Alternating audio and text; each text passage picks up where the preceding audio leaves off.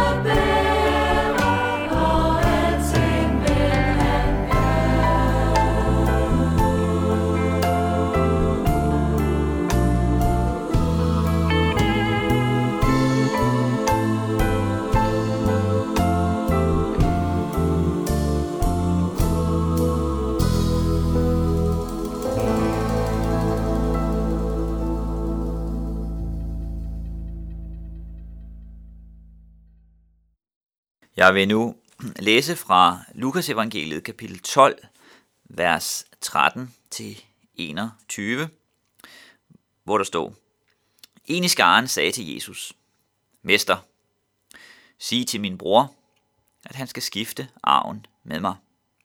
Men han svarede, Menneske, hvem har sat mig til at dømme eller skifte mellem jer? Og han sagde til dem, Se jer for at være på vagt over for al griskhed, for et menneskes liv afhænger ikke af, hvad det ejer, selvom det har overflod. Og han fortalte dem en lignelse. Der var en rig mand, hvis mark havde givet godt.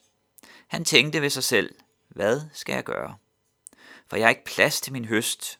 Så sagde han, sådan vil jeg gøre. Jeg river mine lader ned og bygger nogle, som er større, og der vil jeg samle alt mit korn og alt mit gods. Og jeg vil sige til mig selv, så min ven, du har meget gods liggende nok til mange år. Slå dig til ro. Spis, drik og vær glad. Men Gud sagde til ham, din tåbe, i nat kræves dit liv af dig. Hvem skal så have alt det, du har samlet? Sådan går det den, der samler sig skatte, men ikke er rig hos Gud.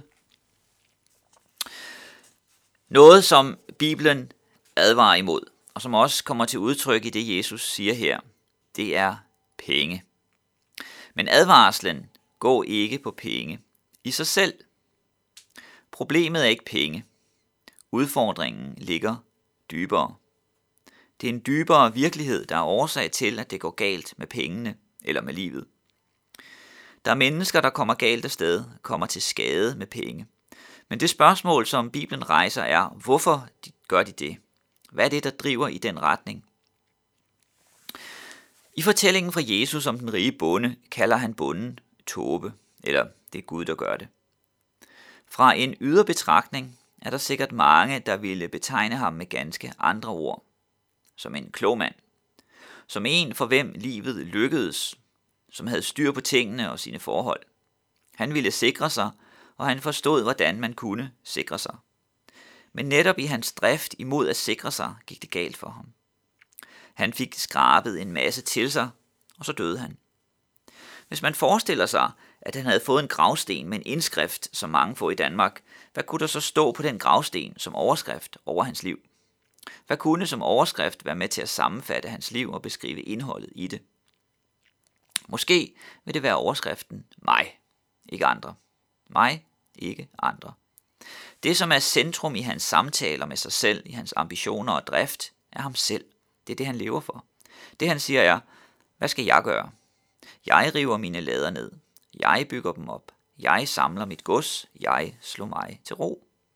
Det, som kendetegner en person, som har det som overskrift, er, at der er andet, der mistes. For hvis alting drejer sig om mig, så påvirker det forholdet til andre. Det berører forholdet til Gud.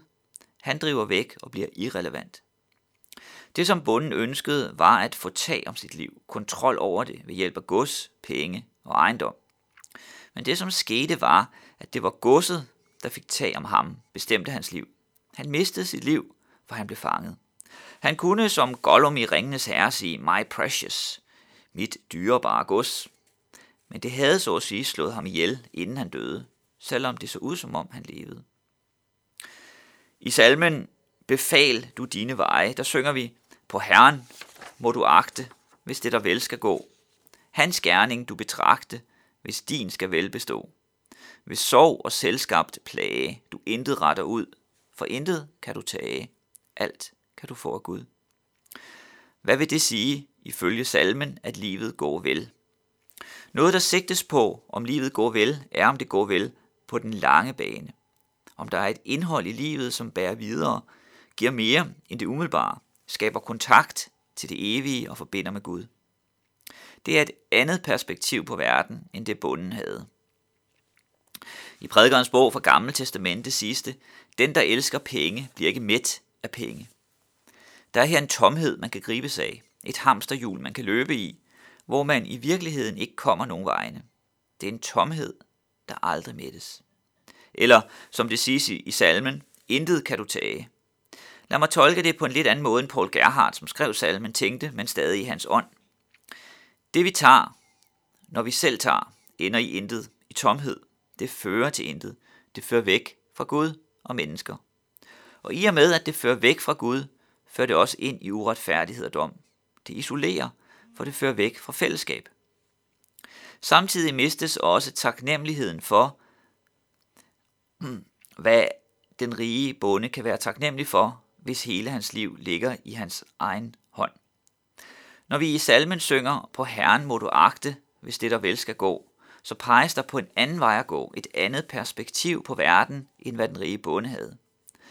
Talen om, at det går vel i livet, drejer sig ikke her om penge, men om perspektiv, om relationer, om dybde, om evighed. Når der agtes på Herren, så kommer alt andet til at stå i et andet lys. Der er en relation, der bliver sat ind i alt. Et forhold, der peger på evigheden og giver en dybde til alt andet. Og når der agtes på Herren, så øves vi også til at se på, hvad en anden har gjort. Ikke bare på, hvad vi mener, vi selv kan og bør. Og det Gud har gjort er, at han har handlet på vores vegne. Som Paulus formulerer det et sted, Jesus blev fattig, skønt, han var rig, for at vi ved hans fattigdom kunne blive rige. Der er ved Jesus ført en anden form for rigdom ind i denne verden, for at vi kan fordele den. Guds nåde, tilgivelse og nærvær rækkes frem.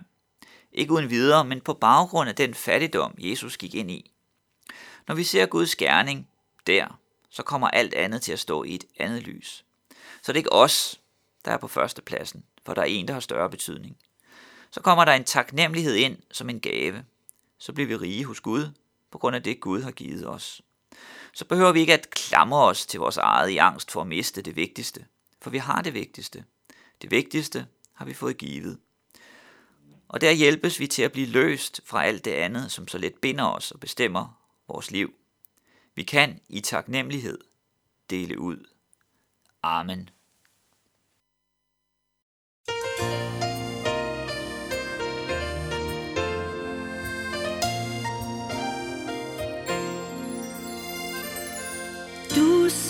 Som giver os liv og gør os glade.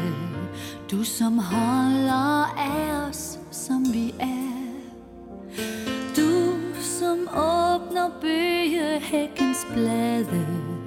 Du som skaber blomst og bi og bær. Uden dig